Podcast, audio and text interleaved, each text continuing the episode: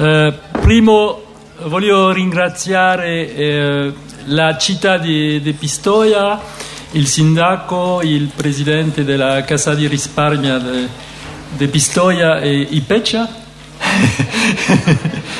e per, il, per l'invito. Purtroppo non parlo italiano bene, eh, però capisco, capisco le, le domande in uh, italiano. Parla francese, sì. Alors, euh, donc euh, aujourd'hui, je voudrais vous, vous parler donc de, du métissage, euh, identité et, et, branchement. Et je crois que la meilleure façon de, de procéder pour en parler, c'est de vous faire part de mon parcours intellettuel et, et, e scientifique. Oui. Buongiorno. Oggi vi parlerò del meticciato, identità e connessioni. Credo che il modo migliore di farlo sia quello di raccontarvi qual è stato il mio percorso intellettuale e scientifico. Alors moi je suis un anthropologue euh, qui est spécialiste de, de l'Afrique de l'Ouest, plus particulièrement du Mali, euh, de la Côte d'Ivoire et de la Guinée, Conakry. Et euh, mon premier travail euh, a consisté à déconstruire la notion d'ethnie. Alors j'ai étudié plusieurs groupes ethniques, les Peuls, les Bambara, les Malinqués essentiellement. Io sono un antropologo, specialista in Africa dell'Ovest, in particolare Mali, Costa d'Avorio, Guinea Conakry. Il mio primo lavoro ha consistito nel decostruire la nozione di etnia, ossia mi sono concentrato sullo studio di alcuni gruppi etnici come i Peul, Bambara e Malinké in particolare. Et c'est pour cela que j'ai été amené à utiliser la notion de métissage. En effet, euh, contrairement à ce qu'on m'avait appris sur les bancs de l'université, à la Sorbonne, euh, au lieu de, dans la région où j'ai travaillé, dans le sud du sud-ouest du Mali, au lieu d'être confronté à des groupes euh, ethniques fermés, euh, figés, euh, distincts, bien distincts les, uns des autres, j'ai pu constater à, travers mes, enquêtes de terrain que en fait ces groupes étaient flous, labiles, souples et qu'on pouvait changer relativement facilement d'identité.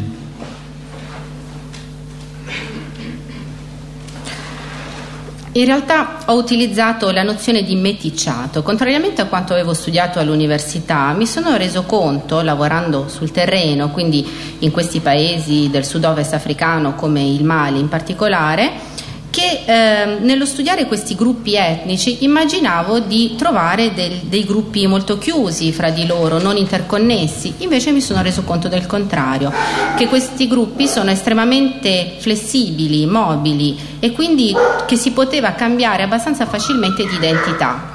Par exemple, des, des groupes, des, des, des, familles, des clans, des lignages pouvaient changer d'identité, de, pouvaient changer de nom, de nom de famille, de, de nom de clan. Ils pouvaient changer d'identité ethnique aussi, par exemple des, euh, Peuls devenir euh, Bambara ou Malinqué, ou réciproquement. Ils pouvaient changer d'identité politique aussi, passer d'un stade que les anthropologues nomment lignagé ou segmentaire à un stade, euh, au stade de, de la chefferie, du royaume ou de l'État. Ils pouvaient passer du paganisme à l'islam et inversement retourner au paganisme.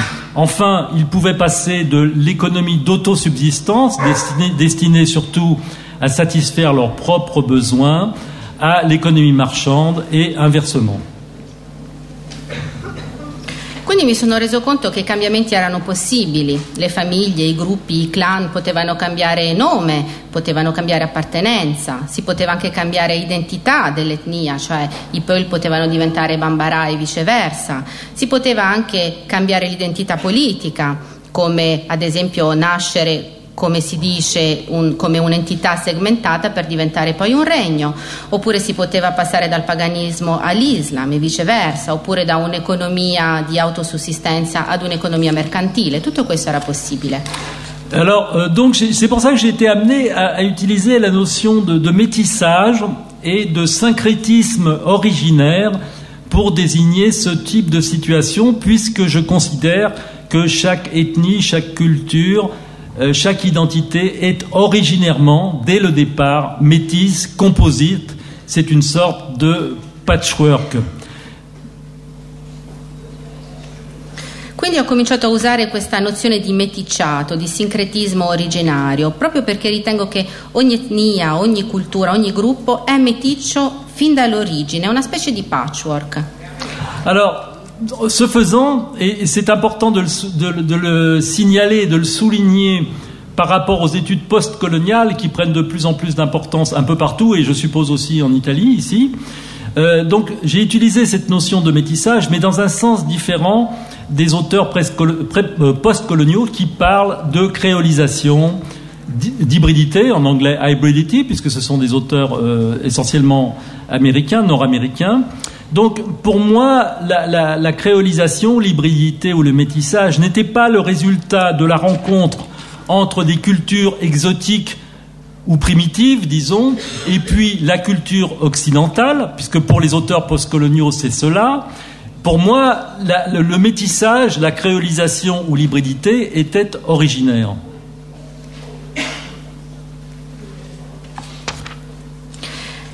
Questo è un aspetto importante che va sottolineato soprattutto in questo momento perché gli studi postcoloniali sempre, si sviluppano sempre di più, suppongo anche in Europa, e cioè il senso del meticciato è diverso, il mio senso del meticciato è diverso rispetto al senso del meticciato, della creolizzazione o dell'ibridità, come dicono gli americani, che considerano che questi siano il risultato di un incontro tra la cultura esotica e la cultura occidentale. A mio parere non è così, proprio perché a mio parere il meticciato è qualcosa di originario, qualcosa che esiste in origine ad ognuno. Alors donc j'ai utilisé cette, euh, cette notion de, de, métissage, de syncrétisme euh, originaire et aussi de chaîne de société pour montrer que justement euh, on pouvait passer euh, insensiblement euh, d'une identité à une autre, que ce soit sur le plan politique, économique ou religieux. Mais alors cette notion de métissage, elle a connu un succès foudroyant, soit sous l'angle de l'hybridité, soit sous l'angle de la créolisation, soit sous l'angle de la notion de, métissage. Euh, et je pense ici à des auteurs comme euh, Édouard Glissant pour l'univers francophone, ou bien Omi Baba euh, pour l'univers anglophone, par exemple. È così che sono arrivato ad utilizzare questa nozione di meticciato, la nozione di catena di società, proprio per dimostrare, per spiegare che si può passare da un'identità all'altra, da un'identità politica a un'altra, economica o religiosa. E questa nozione di meticciato ha avuto un'evoluzione davvero sorprendente. Pensiamo ad esempio all'evoluzione di autori come Edouard Glissant per il mondo francofono, Babar per il mondo anglofono. Alors donc j'ai donc j'ai constaté et, j'ai déploré cette euh, cette floraison de de, euh, de l'utilisation de ces notions de métissage, d'hybridité et de créolisation, à la fois dans le domaine anthropologique, dans le domaine euh, artistique aussi, et dans le domaine de la consommation du marketing. Donc il y a un marketing, le, marketing actuellement, qu'il soit artistique ou, qu'il se réfère euh, plus précisément au domaine de la consommation, réfère de façon euh, énorme à la notion de métissage, d'hybridité et de créolisation. E quindi purtroppo è anche con, con, dispiacere che ho visto lo sviluppo estremo di queste nozioni di meticciato, creolizzazione, ibridazione in, nei settori più vari, settore artistico, economico, ma anche nel marketing, nel consumo vero e proprio. Par exemple, dans le domaine de, de la cuisine, euh, dont il était question ici euh, ce matin, on constate de plus en plus que le, les notions de métissage et euh, de créolisation et d'hybridité sont, sont employés, sont, sont, diffusés, notamment à travers la notion de fusion food, par exemple. Et on constate maintenant, par exemple, que la, cuisine française, euh, en tout cas le nec plus ultra de la cuisine française, c'est de métisser, par exemple, ou de croiser ou d'hybrider euh, des plats traditionnels comme le cassoulet, par exemple, avec du piment. E questo lo vediamo, come dicevo, in tutti i settori, questo, questo meticciato, questa creolizzazione, settori più vari. Ad esempio, pensiamo alla cucina, se ne parlava questa mattina proprio qui. Ebbene, oggi esiste sempre di più la cucina fusion, ossia questa cucina che tende a mescolare i diversi sapori. In Francia, ad esempio, un piatto tradizionalissimo come potrebbe essere il cassoulet viene oggi meticciato e a questo cassoulet si aggiunge tanto peperoncino. Alors, on constate ça aussi dans le, domaine artistique, puisque, par exemple, euh, à la fois dans le domaine euh, du théâtre, de la littérature, euh, de la chorégraphie, de la danse, des arts plastiques et visuels, on, on, considère que l'art occidental est, en, quelque sorte parvenu à une, sorte de, de, de, cul de sac et qu'il est nécessaire de le, régénérer, de le, de le, rafraîchir, de lui donner une nouvelle vigueur en recourant à des arts euh, exotiques.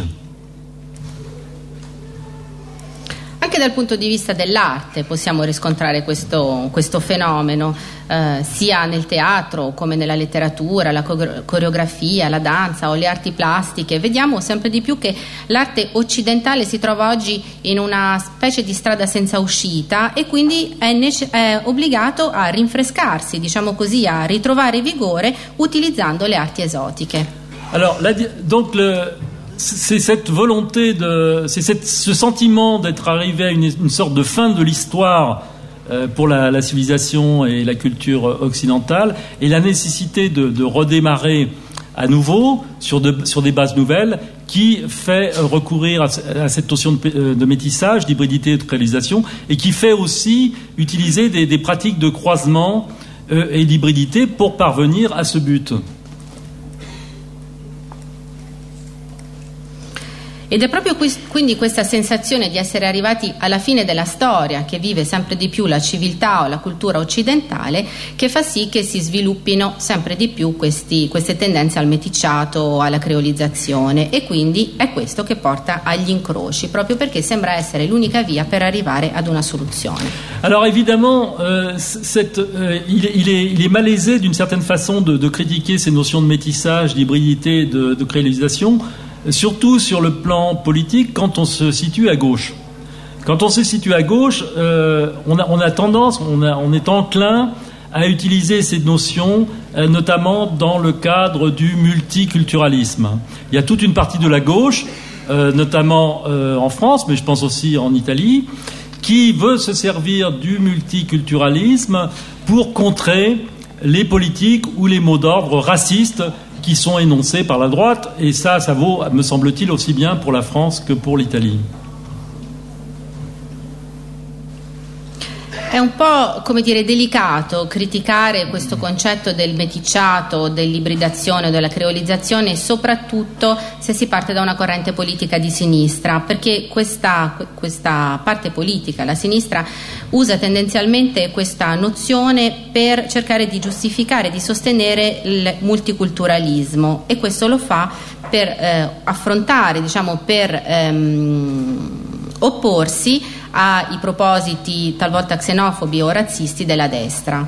Par exemple, euh, face au discours de droite en France, par exemple, qui met l'accent sur les Français de souche, hein, les, Français, de pure origine, de pur stock, euh, comme c'est le cas actuellement euh, avec Nicolas Sarkozy, l'attitude multiculturelle qui, veut mettre en avant la, la composition euh, diverse et variée de la population française, le fait qu'il y ait des Noirs, qu'il y ait des Arabes, qu'il y ait des Maghrébins ou des, Tziganes, etc. en France, évidemment est une attitude généreuse qu'il est difficile euh, de critiquer d'emblée.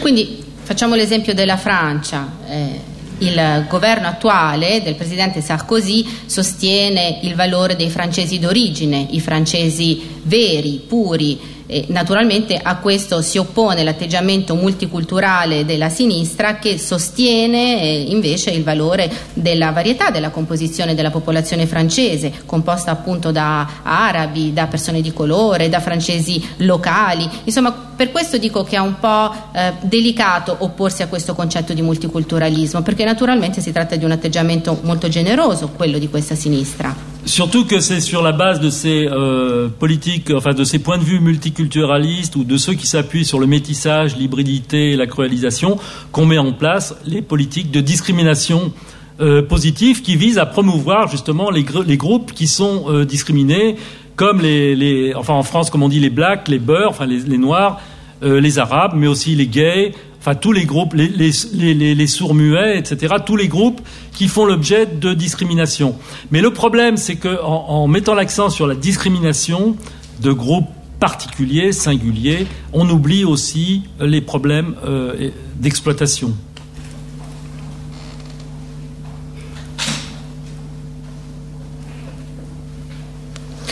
Per questo dicevo che, che, è difficile, perché questi atteggiamenti multiculturali, che sostengono il multiculturalismo sono quelli che consentono di sviluppare protezioni o aiuti per le popolazioni discriminate, quello che si chiama la discriminazione positiva, ossia si cerca di aiutare i gruppi svantaggiati, le persone di colore, i, ehm, i francesi ehm, che provengono da un'immigrazione, quindi le seconde generazioni, oppure i gay o i disabili.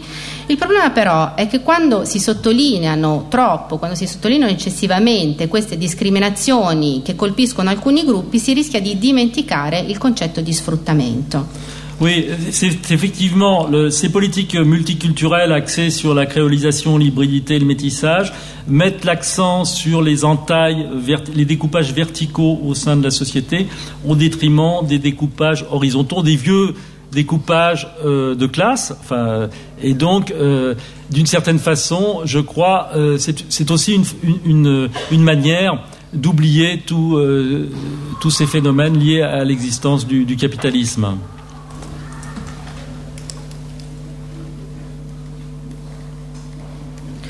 Queste politiche quindi eh, sottolineano quelle che eh, oggi vengono definite le spaccature verticali della società, dimenticando però le vecchie spaccature orizzontali, ad esempio la divisione in classi, dimenticando quindi eh, l'eredità del capitalismo. Alors c'est pour cela que pour ma part j'ai décidé à, renoncer à utiliser la notion euh, de métissage, pas au sens du, du syncrétisme originaire, parce que je, je persiste à penser que euh, chaque culture, chaque ethnie, chaque identité est originairement métisse euh, et originairement composite, c'est un, patchwork, mais parce que précisément, je crois que euh, le métissage, la notion de métissage, de créolisation et d'hybridité, charrie avec elle tout un arrière-plan biologique.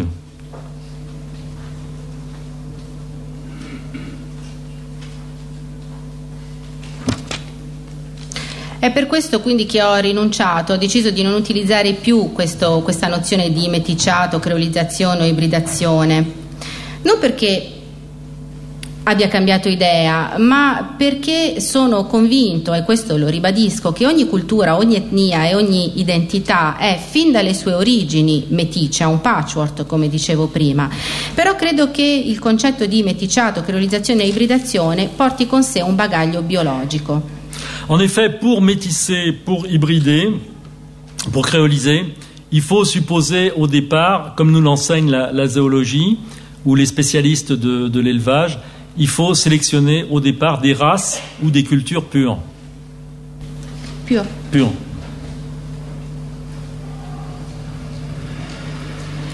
Mi spiego. Perché dico che c'è un bagaglio biologico? Perché per meticciare, per ibridare, come ci insegnano gli allevatori, ad esempio di bestiame, bisogna in primis selezionare delle razze pure. Alors que ça peut être dans le domaine animal, la race euh, chevaline, bovine, ovine, et sinon c'est le domaine justement des cultures, des identités et, et des euh, ethnies. Donc il faut d'abord, dans un premier temps, sélectionner des races, des lignées ou des cultures pures, pour ensuite hybrider et produire des métis euh, ou des hybrides. Il faut ensuite croiser pour produire des hybrides ou des métis. Quindi questo avviene per i cavalli, per, per, per ogni genere di animale, ma se eh, ci rifacciamo invece all'aspetto culturale, identitario o etnico, questo significa che bisogna innanzitutto selezionare una razza pura e poi le razze pure incrociarle fra di loro per arrivare ad avere degli ibridi o dei meticci.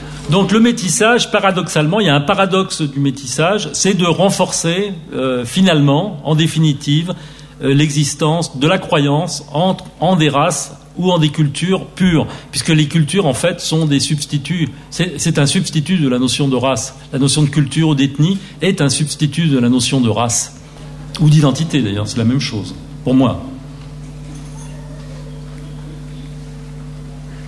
Quindi qual è il paradosso di questa, tra virgolette, politica del meticciato? È proprio quello di consolidare l'idea o di rinforzare l'idea o la credenza che esista una razza o più razze pure e quindi una razza o cultura pura, razza o cultura che a mio parere è la stessa cosa visto che uno è eh, sostituto dell'altro.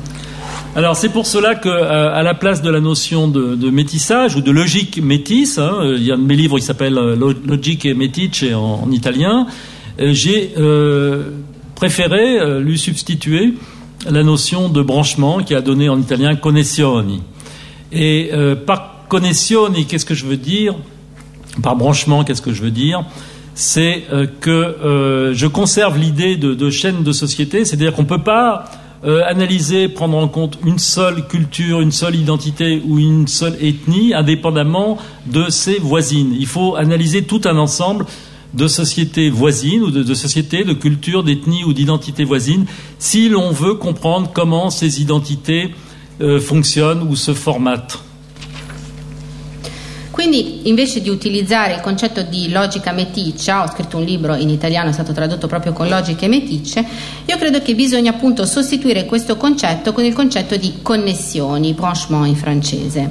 Cosa sono queste connessioni? Ebbene, secondo me le connessioni ehm, spiegano l'esistenza di una catena di società e quindi non si può eh, analizzare una sola cultura, una sola etnia o una sola identità per capirne il significato, ma bisogna farlo considerando tutte quelle che le sono accanto, tutte le altre società, le altre culture e soltanto così, analizzandole in gruppo, si può capire ognuna di esse.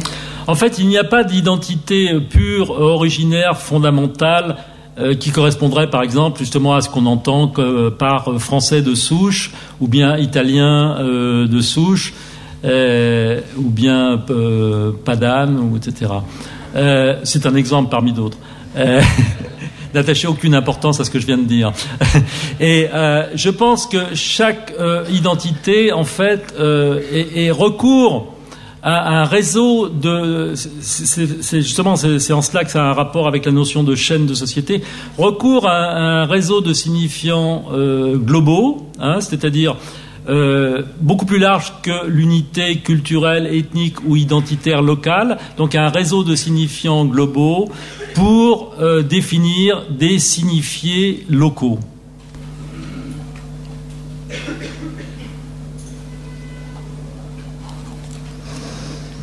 Quindi questo per dire che non esiste un'identità pura, un'identità originaria o fondamentale, non esiste il francese puro, l'italiano puro o il padano, ad esempio, questo è soltanto un esempio ininfluente. Semplicemente per dire che ogni identità è legata ad una vera e propria rete, da qui nasce il concetto appunto della catena di società, una rete composta da significanti globali che bisogna analizzare per arrivare a comprendere qual è la définition del significato locale. Bon, on, a, des tas, d'exemples de cela, mais on tend à l'oublier. Enfin, en tout cas, les, disons les idéologues de droite, particulièrement, ne veulent pas euh, être conscients de, ce type de, de, phénomène. Mais on peut prendre l'exemple, par exemple, du baseball, qui est le sport national euh, au Japon, ou bien euh, encore euh, un autre exemple euh, qui concerne la France. par exemple, le couscous est devenu une sorte de, plat national euh, en France. Hein, désormais, au lieu du, poulet, par exemple, que l'on mangeait traditionnellement le dimanche à table en famille, eh bien, dans beaucoup de familles françaises, maintenant, on mange du, couscous, donc qui est un plat originaire du du Maghreb. Et même, je me souviens, lorsque l'une des premières fois où je suis venu en Italie, on m'a raconté cette blague euh, qui concerne la ville de, Turin, où dans le cadre d'une association, euh, un prêtre euh, qui s'occupait d'enfants issus de, l'immigration maghrébin, entre autres, eh bien, avait organisé une, journée, une espèce de fête pour laquelle il avait fait préparer du, du couscous, justement pour ses enfants de familles marocaines, tunisiennes ou algériennes Et il a, donc les, enfants s'étaient alimentés. Et à la suite du repas, le prêtre avait demandé à l'un de ses enfants s'il avait apprécié le couscous. Et l'enfant lui a répondu, euh, à sa grande surprise, ben non, euh, oui c'était bon, mais c'est pas, c'est, pas, il n'a pas été du, tout préparé comme le prépare ma mère, puisque ma mère elle prépare le couscous avec des pâtes. Ci sono molti esempi che possono spiegare il mio approccio, degli esempi che eh, molto spesso gli ideologi, in particolare di destra, fanno fatica ad ammettere. Pensiamo semplicemente al fatto che il baseball è diventato lo sport nazionale in Giappone, oppure il fatto che in Francia oggi, invece di fare come si faceva prima, che la famiglia si riuniva intorno al tavolo la domenica e mangiava il pollo, ebbene oggi queste famiglie mangiano il couscous, che invece è un piatto originario del Maghreb. La prima volta che sono venuta in Italia mi è stato raccontato un aneddoto mm, che è successo vicino a Torino. Un sacerdote aveva organizzato una, un incontro fra bambini, eh, bambini immigrati, in particolare quindi anche bambini di provenienza magrebina, ed era stato offerto loro un pranzo e in questo pranzo c'era il couscous. A un certo punto il sacerdote ha chiesto ai bambini se avevano amato il couscous e un bambino gli ha risposto: Sì, mi è piaciuto, però mia mamma lo fa meglio perché ci mette la pasta. Donc on ne peut pas a priori définir euh, l'identité d'un trait culturel par son origine.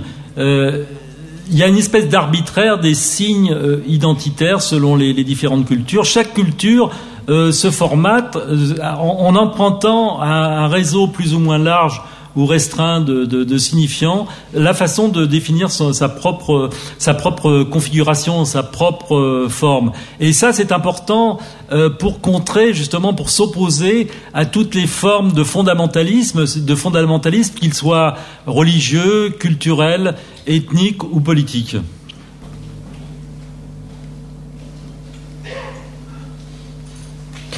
Quindi non si può definire un'identità basandosi sulla sua origine. Ogni cultura si forma ehm, prendendo qua e là diversi significanti ed è così che ogni cultura riesce a configurarsi. Questo aspetto è molto importante da considerare soprattutto quando è necessario eh, far fronte ai diversi fondamentalismi che possano essere religiosi, culturali, etnici o politici. Alors, dans cette perspective, que, devient la, notion de, métissage? Alors, euh, ce, qui est, tout à fait intéressant, c'est que dans le, dans le, même temps où les, euh, les anthropologues euh, et les, bon, disons, les spécialistes de, sciences sociales ou aux États-Unis, de ceux de ce qu'on appelle les cultural studies ou les post-colonial studies, mettaient en avant les notions d'hybridité ou de créolisation. Euh, eh bien, euh, qu'en est-il des, populations elles-mêmes qui sont concernées par cette question euh, du métissage? Alors, de façon assez surprenante, on peut constater, et dans le cadre du... Vous savez qu'il y a une espèce actuellement de, renouveau, enfin depuis même pas mal d'années, de renouveau indigéniste dans un certain nombre de, continents, sur un certain nombre de continents et de pays, particulièrement en Amérique latine. Quindi cosa avviene a questa nozione di meticciato? Non ci si chiede mai, non ci si è chiesti che cosa è successo mentre gli antropologi, mentre gli esperti di scienze sociali, come in America ad esempio, parlavano tanto e sottolineavano questo concetto, questa nozione di ibridità, di creolizzazione, che cosa è successo concretamente alle popolazioni. Ebbene, da un po' di anni c'è una sorta di rinnovamento indigeno, se possiamo definirlo così, in diversi continenti, paesi, in particolare in America Latina. Oui, on constate que euh, de plus en plus, justement, il, y a une espèce d'émergence de ces revendications identitaires verticales, comme je les appellerais, qui concernent bien sûr les, Indiens, les Amérindiens, les Indiens des Amériques, ou les Esquimaux, ce qu'on appelle euh, les Inuits, par exemple.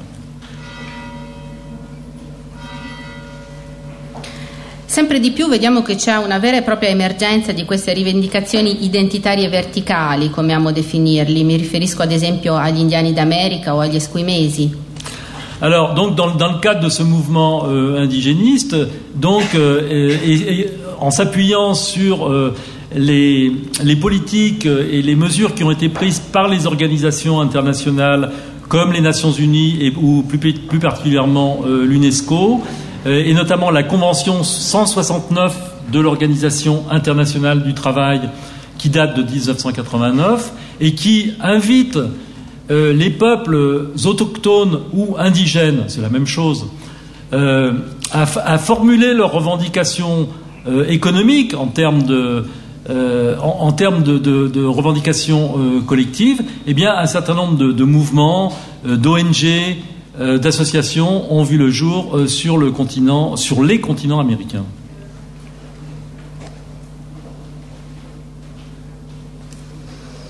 Quindi basandosi su politiche, su una serie di misure ehm, fomentate dalle organizzazioni internazionali come l'ONU, l'UNESCO, in particolare la Convenzione 169 dell'Organizzazione Internazionale del Lavoro del 1989, si è iniziata ad invitare queste popolazioni autoctone o indigene, che in fondo è la stessa cosa, a presentare le loro rivendicazioni economiche dal punto di vista collettivo.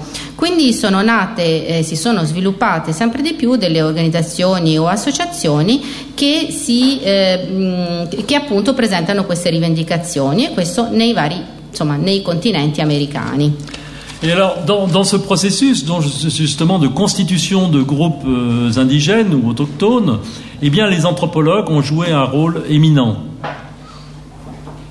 Quindi in questa costituzione di gruppi indigeni o autoctoni gli antropologi hanno svolto un ruolo importante.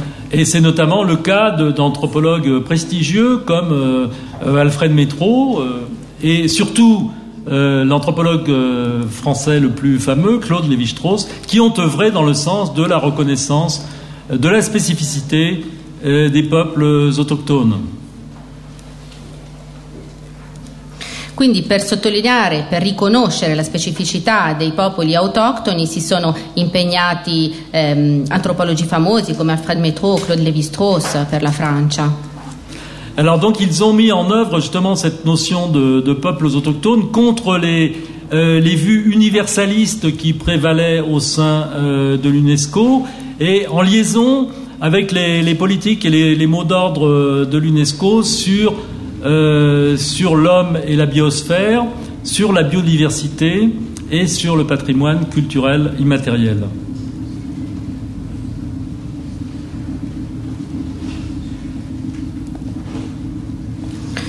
Quindi questa nozione di popoli autoctoni è andata ad opporsi all'universalismo tanto sostenuto da organizzazioni internazionali come l'UNESCO, basati su concetti come l'uomo e la biosfera, la biodiversità o il patrimonio culturale biologico. Alors on trouve justement cette conception euh, euh, des, des, peuples autochtones vus comme des cultures figées, euh, repliées sur elles-mêmes, euh, discrètes au sens euh, mathématique, dans les œuvres de Lévi-Strauss, les plus fameuses, comme Race et Histoire et Race et Culture.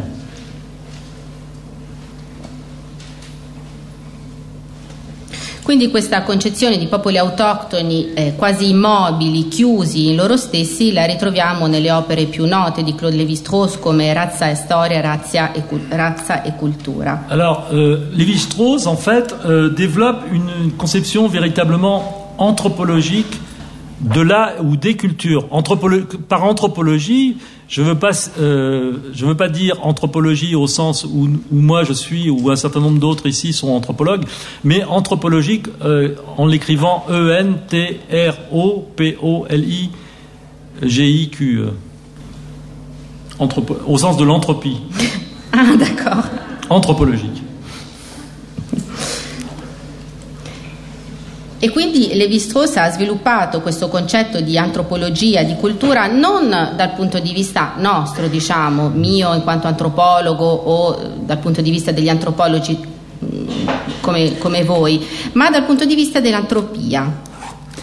donc il y a une espèce d'anthropologie de, de, de Lévi-Strauss hein, au sens de l'entropie, c'est-à-dire moi personnellement je me situerais plutôt du côté opposé, c'est-à-dire euh, je suivrais plutôt les euh, disons, les, idées du chimiste français Lavoisier, au sens euh, de rien ne se perd, rien ne se crée, tout se transforme.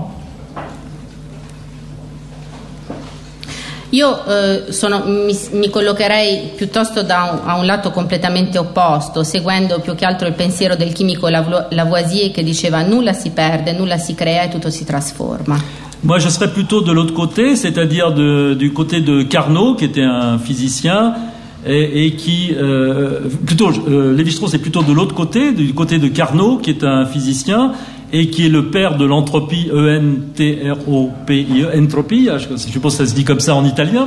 Et, et donc c'est l'idée que dans un système clos, les conditions se dégradent.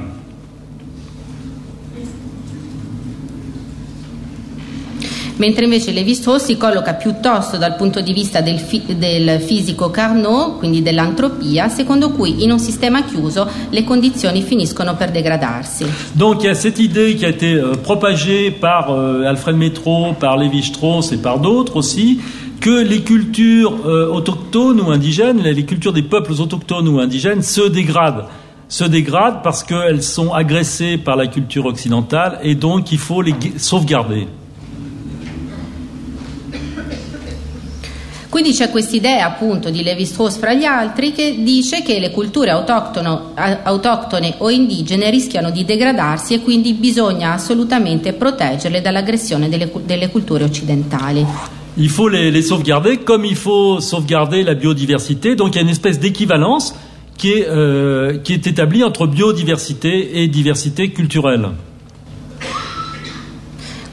Bisogna eh, salvaguardarle, quindi bisogna proteggerle come bisogna proteggere la biodiversità e quindi si crea una specie di equivalenza tra la biodiversità che deve essere eh, tutelata e questa diversità culturale. Donc la tâche de l'anthropologie ce n'est plus d'étudier les cultures exotiques mais c'est de les sauvegarder, de venir à leur secours. Et donc il y a une espèce, de plus en plus on constate que les anthropologues, notamment en Amérique latine, mais pas seulement, s'identifient totalement aux cultures qu'ils étudiaient autrefois.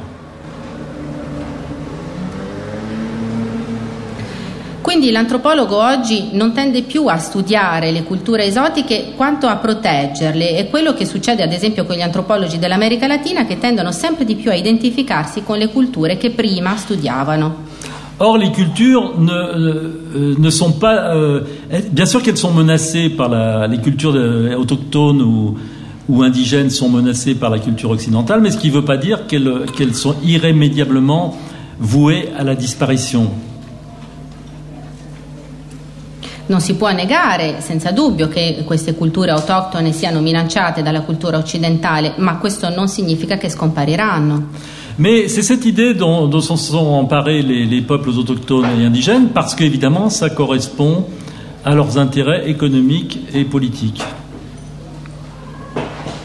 Però questa idea l'hanno assorbita queste popolazioni autoctone proprio perché permette di seguire i loro interessi economici e politici.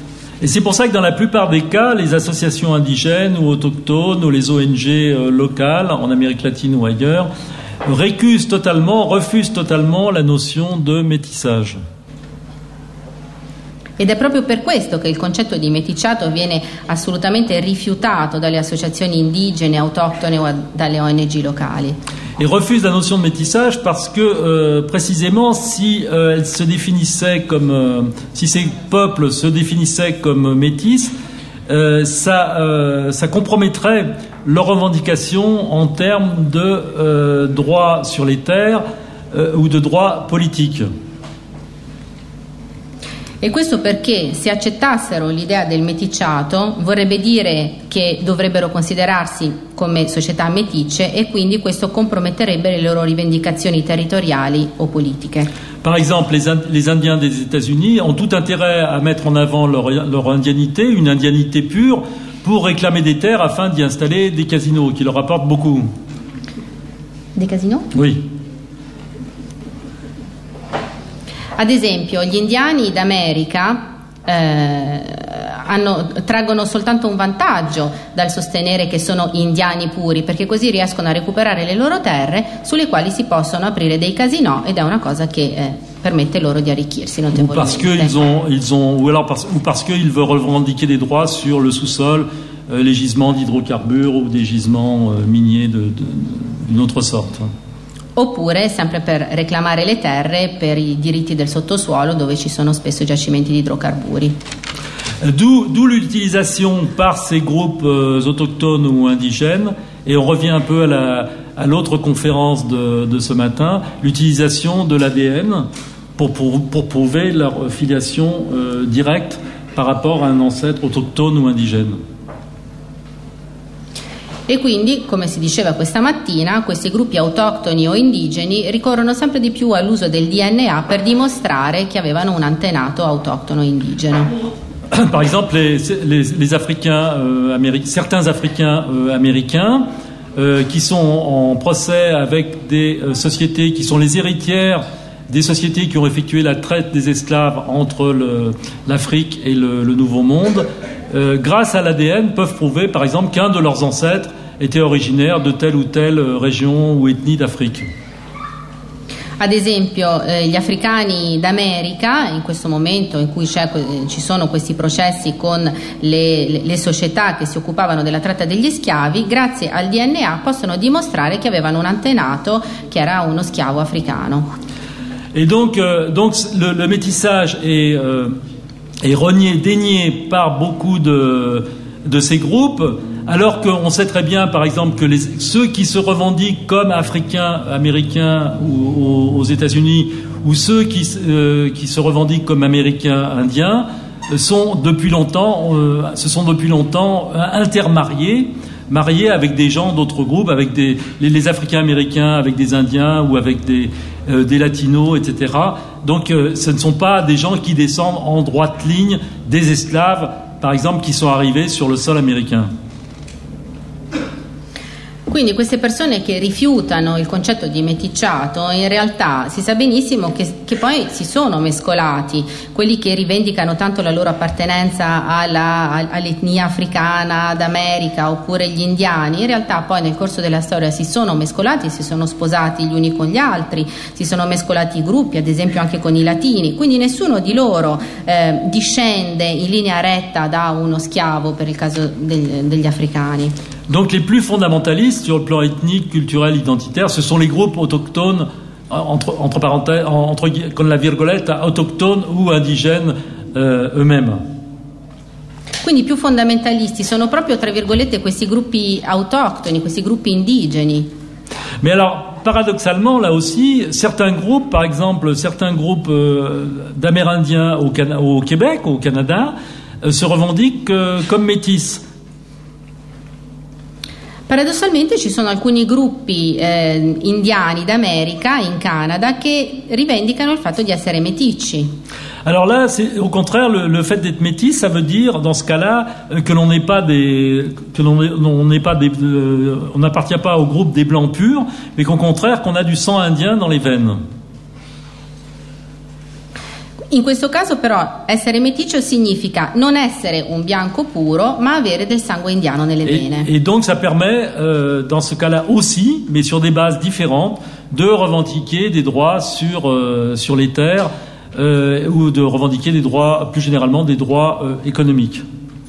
Anche qui, quindi, seppure in misura diversa, eh, sì, il, l'obiettivo è quello di rivendicare dei diritti sulle terre o comunque di diritti economici.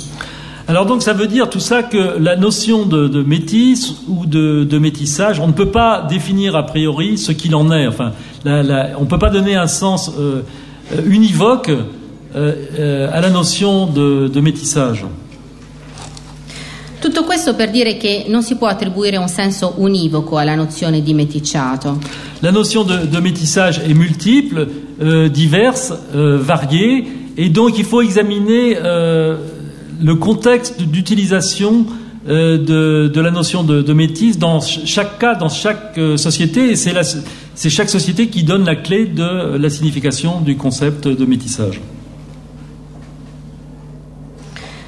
E questo perché il concetto di meticciato è diverso, è vario, quindi per comprenderlo bisogna esaminare ogni contesto nel quale viene utilizzato, ogni caso, ogni società sarà quella che poi darà la chiave del significato di meticciato.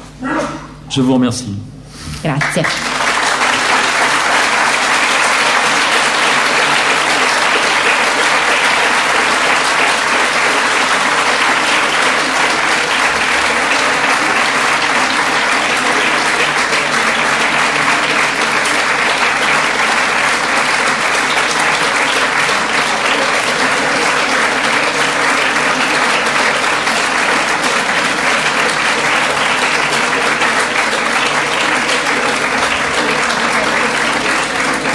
Comprends, si je comprends pas, je vous le dis.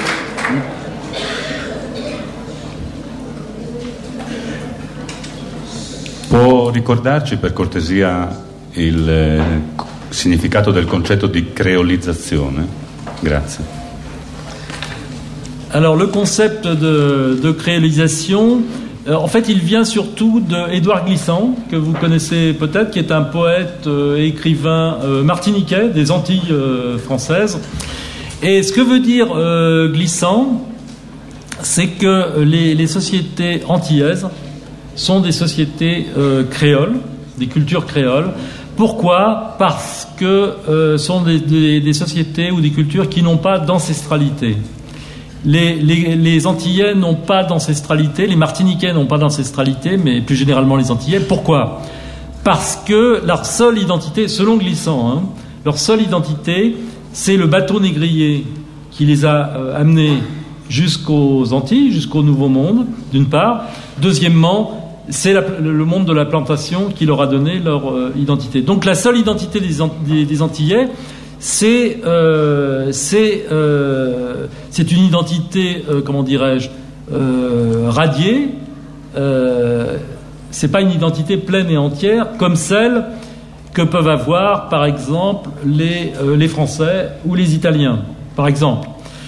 Et c'est pour ça que Glissant distingue deux types de cultures. Alors, d'abord, les cultures, la colonisation, ça, ça s'applique aux cultures antillaises mais ça, s'applique plus généralement à la globalisation en général. Hein. C'est-à-dire que dans le cadre de la globalisation actuelle, avec le mélange général de toutes les cultures, dû aux migrations de travail, dû au tourisme, etc., toutes les, eh, c'est la mescolanza, hein, c'est le mélange de toutes les, cultures. Bon. Et, euh, mais par ailleurs, euh, Glissante distingue deux types de cultures. Donc les cultures créoles d'une part, antillaises, mais aussi globales, et des cultures, des cultures ataviques. Alors, les cultures ataviques, c'est quoi? C'est, par exemple, les cultures africaines, qui, euh, les cultures euh, euh, tribales, disons, qui ont, dans, les cultures africaines, on a toujours un ancêtre auquel on peut se référer, même si cet ancêtre est mythique. Ça peut être un ancêtre qui est à 4, ça peut être un ancêtre qui est situé à 15 générations ou à 4 générations, mais on peut toujours se référer à un ancêtre. De la même façon, les Français, par exemple, même s'ils descendent pas tous du roi Clovis, ils se réfèrent quand même tous à un roi euh, Clovis qui est censé être le premier roi euh, français. Bon, on pourrait trouver d'autres exemples pour d'autres pour d'autres pays. Alors, évidemment, ça pose problème cette notion de créolisation, et c'est un peu ça. Je, n'ai pas détaillé la position de, je ne suis pas entré dans le détail de la position de Glissant, mais ça pose un problème parce que là, là encore, ça correspond bien euh, à la critique que j'ai faite de la notion de métissage. Pourquoi? Parce que pour penser la notion de culture créole ou de créolisation, il faut supposer, comme le fait Glissant, l'existence de cultures ataviques. Et il n'y a pas de culture atavique. La culture française n'est pas une culture atavique. Tous les Français ne descendent pas de Clovis. Et tous ne se réfèrent pas, euh, même s'ils n'en descendent pas, ils ne se réfèrent pas à Clovis. La, la culture française ou la, ou la France, c'est faite sur la base de migrations successives et pas seulement à l'époque contemporaine, parce que à l'époque contemporaine, en France comme en Italie, il y a des gens qui viennent de partout, d'Afrique, du Maghreb, euh, d'Europe de, l'Est, d'Europe centrale, euh, d'Afghanistan, euh, d'Irak, etc., etc., ou d'Amérique latine. Mais de tout temps, il y a eu, par exemple, on peut montrer, il y a des recherches actuellement qui sont faites pour montrer qu'il y avait un certain nombre de musulmans dans la France de l'Ancien Régime, dans la France d'avant la Révolution. Donc ça, c'est tout à fait... Euh, en fait, il y a toujours... Et ce sont les théoriciens, au contraire, d'extrême droite, les démographes français d'extrême droite, qui opposent euh, la, période de l'Ancien Régime, pendant, pendant laquelle il y aurait une immigration de qualité, seuls des, nobles, des aristocrates seraient venus euh, s'installer en France, à une immigration de quantité qui, serait apparue à partir du début du XXe siècle, où là, ce, seront sont les gens devenus de partout, euh, des, gens, peu recommandables, des Africains, des Maghrébins, des Métèques, comme ils disent, euh, qui, seraient, qui seraient parvenus sur le sol français. Ça, c'est un peu long, peut-être.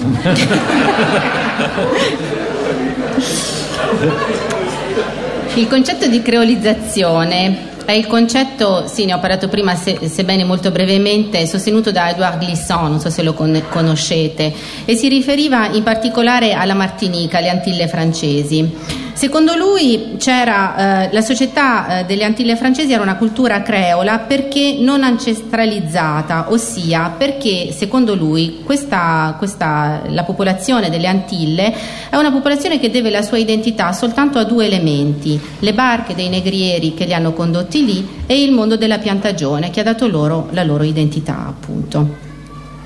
Questo concetto però è un concetto al quale poi ci si è opposti, ossia mi spiego, questo concetto di creolizzazione per le Antille può essere considerato valido, così come quello della globalizzazione, così come la vera e propria mescolanza di culture che oggi avviene eh, per, via, per questioni professionali o per questioni di turismo, eccetera.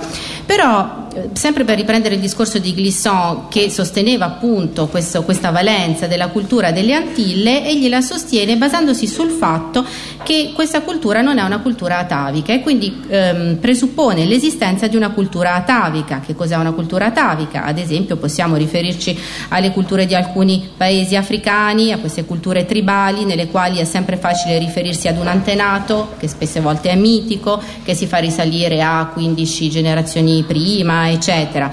Possiamo vederlo ad esempio nel caso francese, ma non tutti i francesi si riferiscono a un re che è stato il re Clovis, che può essere stato il re originario, il primo re di Francia.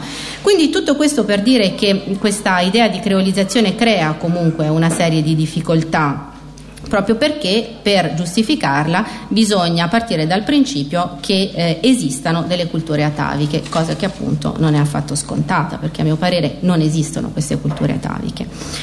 Ora, eh, la Francia stessa è un paese eh, che è il risultato di una serie di migrazioni successive che ci sono state. Non solo ora, queste migrazioni non avvengono soltanto nel nostro periodo, né in Francia né in Italia, non ci sono soltanto persone che vengono dall'Africa, dall'America Latina, dall'Asia, dall'Afghanistan, dall'India, eccetera, che creano il nostro paese, ma è stato dimostrato anche che in Francia, ad esempio, prima della rivoluzione francese c'erano già delle popolazioni musulmane, cosa che però tendono a dimenticare, ad esempio, i teorici dell'estrema destra che sostengono che invece prima della rivoluzione l'immigrazione che c'era era soltanto una migrazione di qualità, quindi erano soltanto nobili e aristocratici che venivano a, eh, ad installarsi in Francia, mentre invece oggi purtroppo c'è un'immigrazione di quantità dal XX secolo in poi, composta appunto da afghani, magrebini, africani, eccetera, eccetera. Bravo.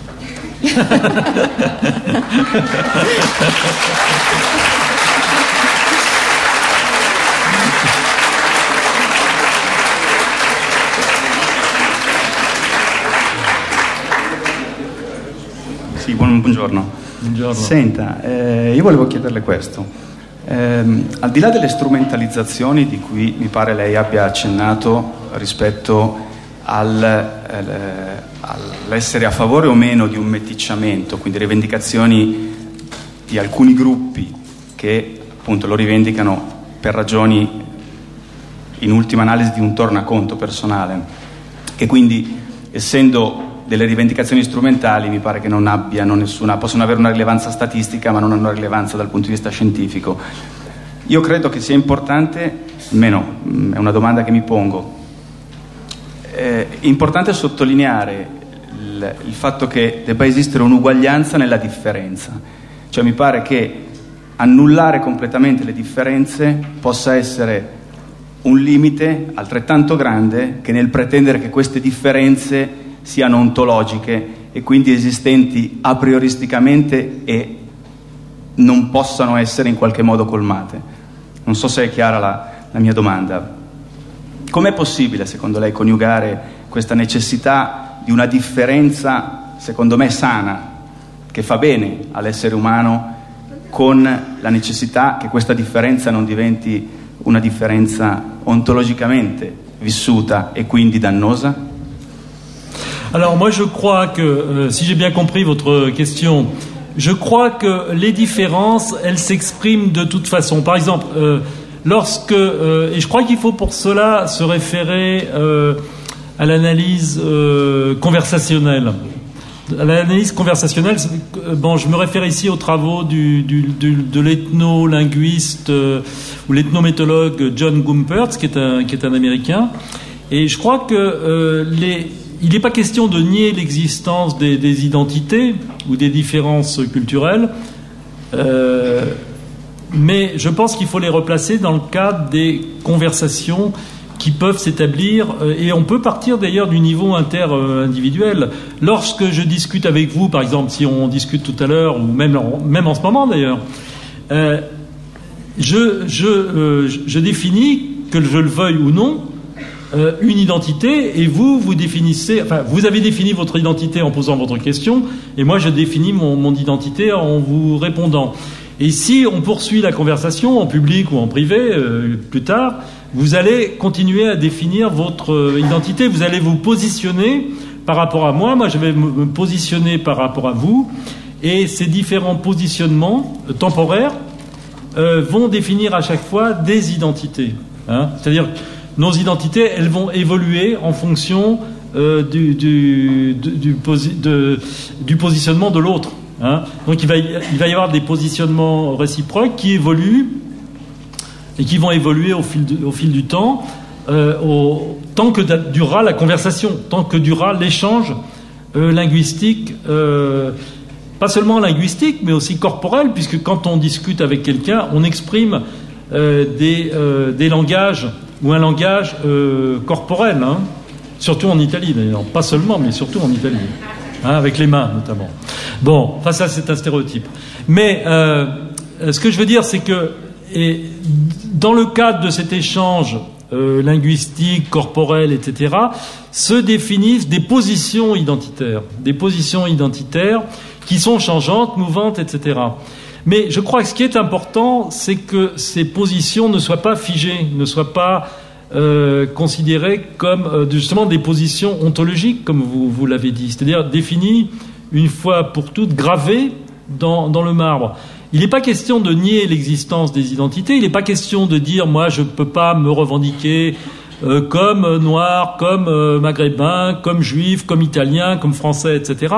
Mais à condition que ces identités puissent euh, circuler dans un flot continu d'échanges, de, conversations linguistiques et, et, corporelles. Ce qui est grave, c'est quand on interrompt le flot, le flux euh, d'échanges identitaires. Si l'identité c'est un échange, bon, pourquoi pas? Pourquoi ne pas parler d'identité? Pourquoi ne pas l'accepter euh, comme tel. Il faut bien se positionner, de toute façon, il faut bien se définir par rapport à l'autre et aux autres.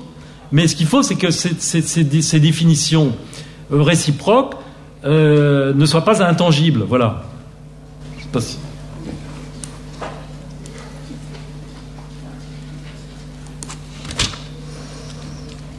Beh, le differenze si esprimono sempre. Io Eh, per analizzare questo punto dovremmo riferirci all'analisi conversazionale, non so se conoscete l'etnolinguista americano Gampers, ossia non bisogna negare la differenza tra le identità, quello che bisogna fare è ricollocarle. Mi spiego, io sto conversando con lei, lei sta conversando con me. Quando lei mi ha eh, rivolto la sua domanda, lei si è collocato e io adesso mi colloco nel dare la mia risposta. Se continuassimo la nostra conversazione più tardi, io continuerei a collocarmi da un certo punto di vista e lei eh, muoverebbe diciamo, la sua collocazione in base a quello che io le sto dicendo. Questo è il discorso da tenere presente, ossia le identità esistono, bisogna definire le identità, ma queste identità devono evolvere in base alla posizione che assume la persona che abbiamo davanti a noi. E questo è qualcosa che avviene continuamente negli scambi linguistici, ma anche dal punto di vista del linguaggio del corpo, perché non dobbiamo dimenticarlo che il corpo ha un suo linguaggio, in particolare in Italia, voi gesticolate molto. Quindi questo scambio non si deve mai interrompere, questo è l'aspetto fondamentale. Si debbono definire delle posizioni identitarie, ma l'importante è che queste posizioni identitarie non rimangano, eh, non siano appunto ontologiche, come dice lei, che non rimangano fisse, rigide eh, e, e, non bisogna, non si può peraltro negare l'esistenza di, un, di, un'identità. Io sono francese, lei è italiano, c'è la, la persona di colore, eccetera. Però quello che bisogna fare è far sì che questo flusso non si interrompa, che ci sia un flusso continuo di scambio di identità che non si interrompa mai. Ed è proprio così che bisogna cercare di evolvere, quindi definire la propria identità in base all'identità degli altri affinché non ci si irrigidisca e queste, questa, defin- questa definizione di identità non diventi mai intangibile.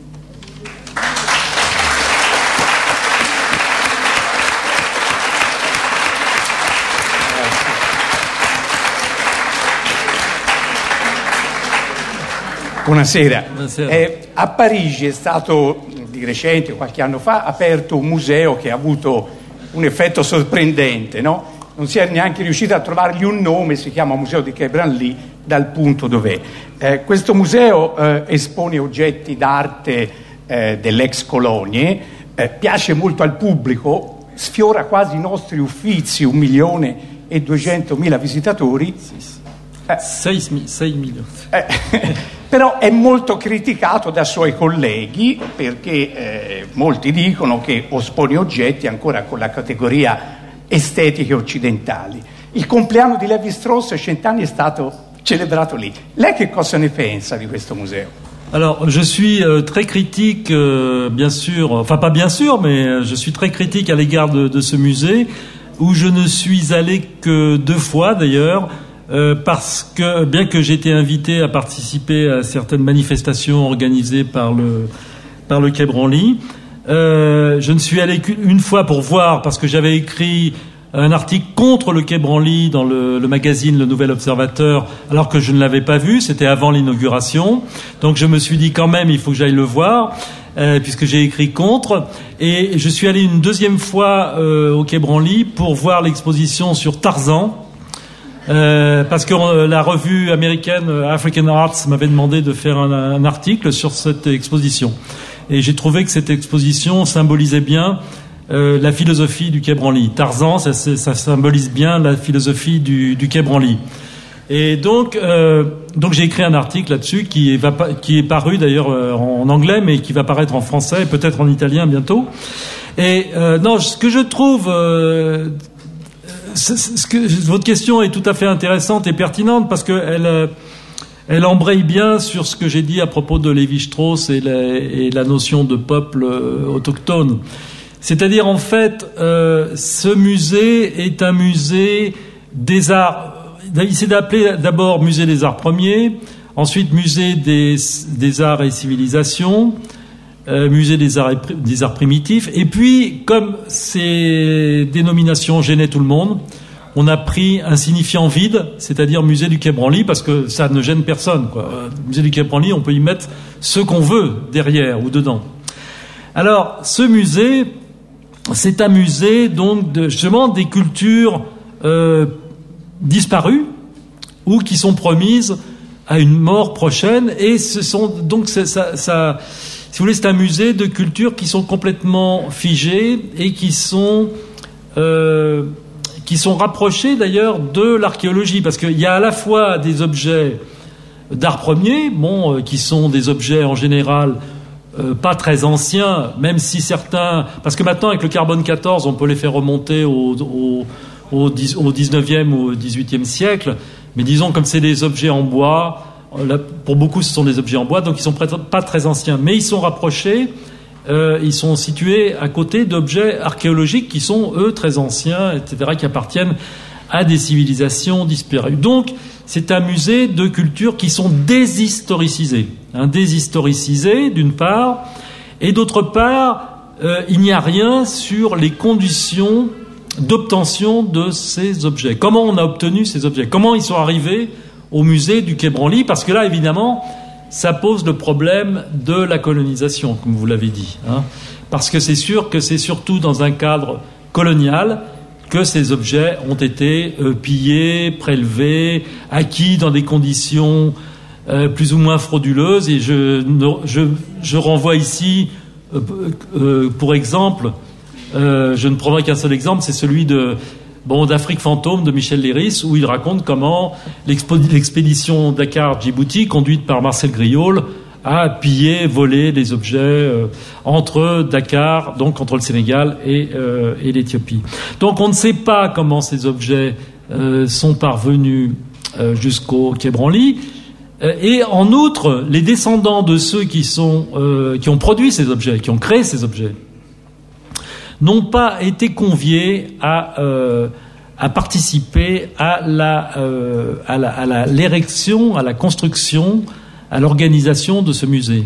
Alors que dans les musées américains, par exemple, il y a un musée des, euh, des Indiens, des Amérindiens à Washington, on a demandé aux, descendants de ceux qui avaient produit les objets qui sont exposés de participer à, la configuration de, ce musée.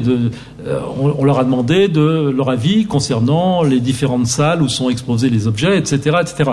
Là, il ne s'est absolument rien produit de tel.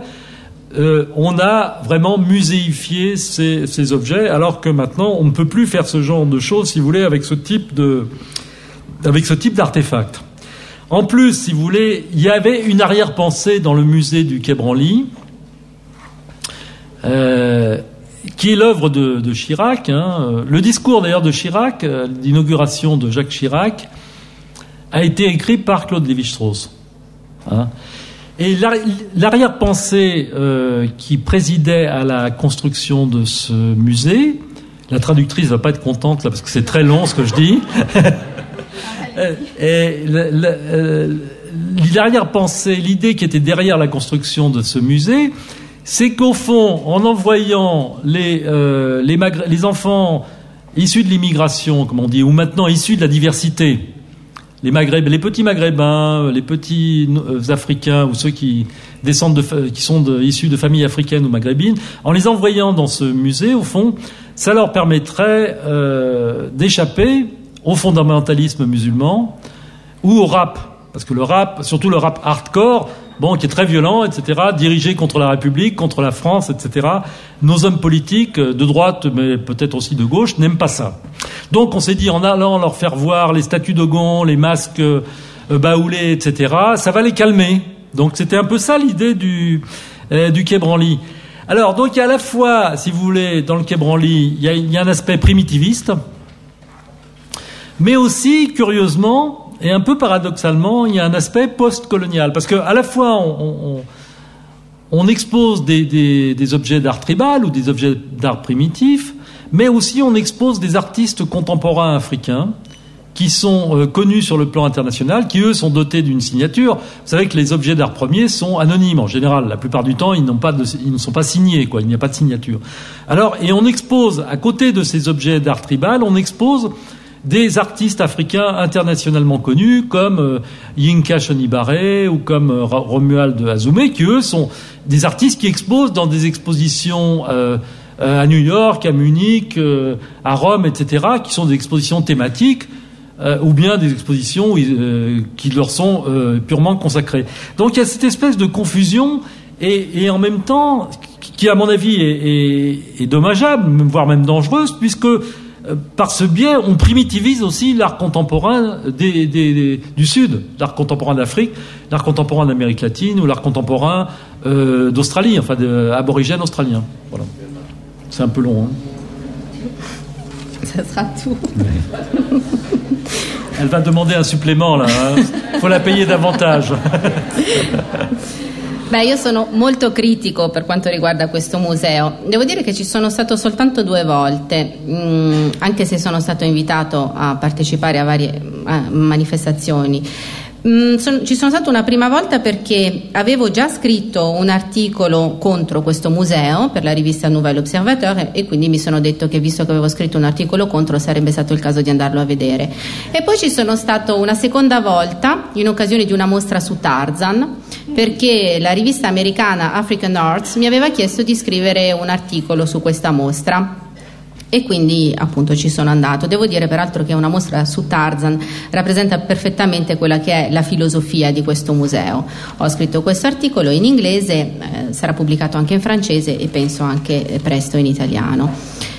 Per ritornare alla sua domanda, ecco una domanda molto importante. E, ehm, mh, questo museo è un museo che inizialmente era stato chiamato Museo delle Arti Primigenie, poi della Civiltà e delle Arti, poi Museo delle Arti Primitive, insomma queste denominazioni comunque davano sempre fastidio agli uni e agli altri, quindi adesso si chiama Musée du Quai Branly perché è il nome del, del posto, da, è una denominazione che non dà fastidio a nessuno.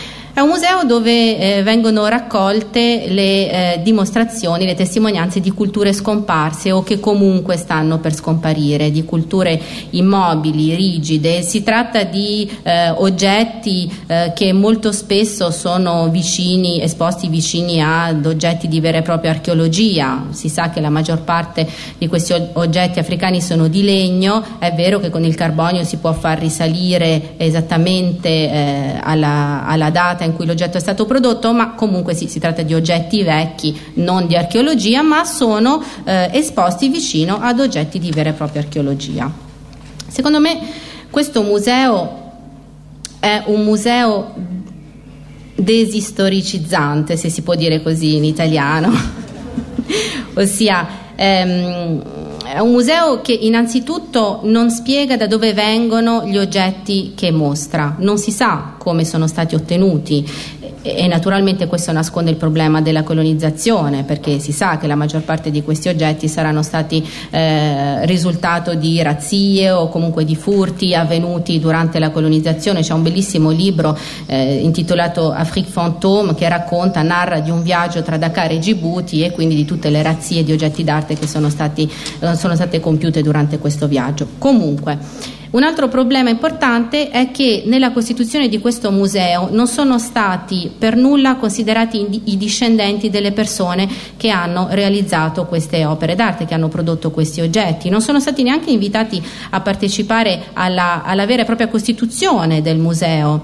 In America c'è invece ad esempio un museo degli indiani d'America a Washington e quando è stato costituito questo museo è stato chiesto ai discendenti appunto di coloro che avevano prodotto determinati determinati oggetti di partecipare alla, proprio all'installazione delle sale, alla costituzione del museo, cosa che nel, nel caso di specie non è stato fatto e quindi un problema aggiuntivo.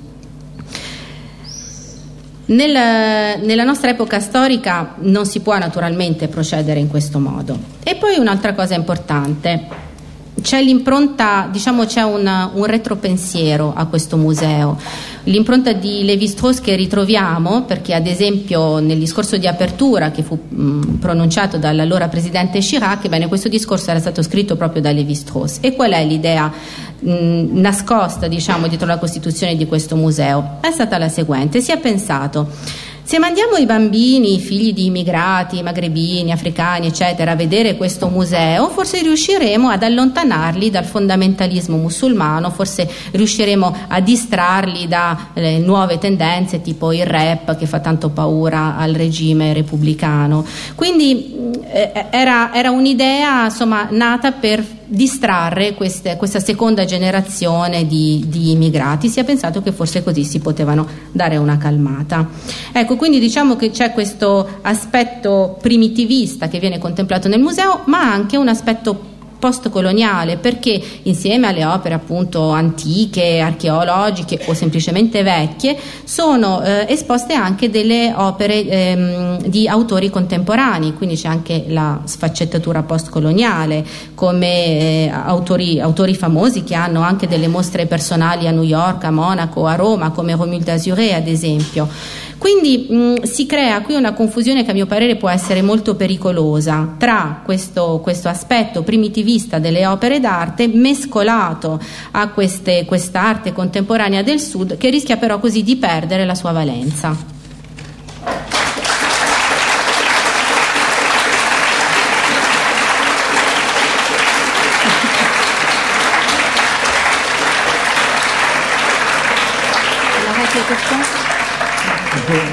for dinner ou lunch, that kind of thing.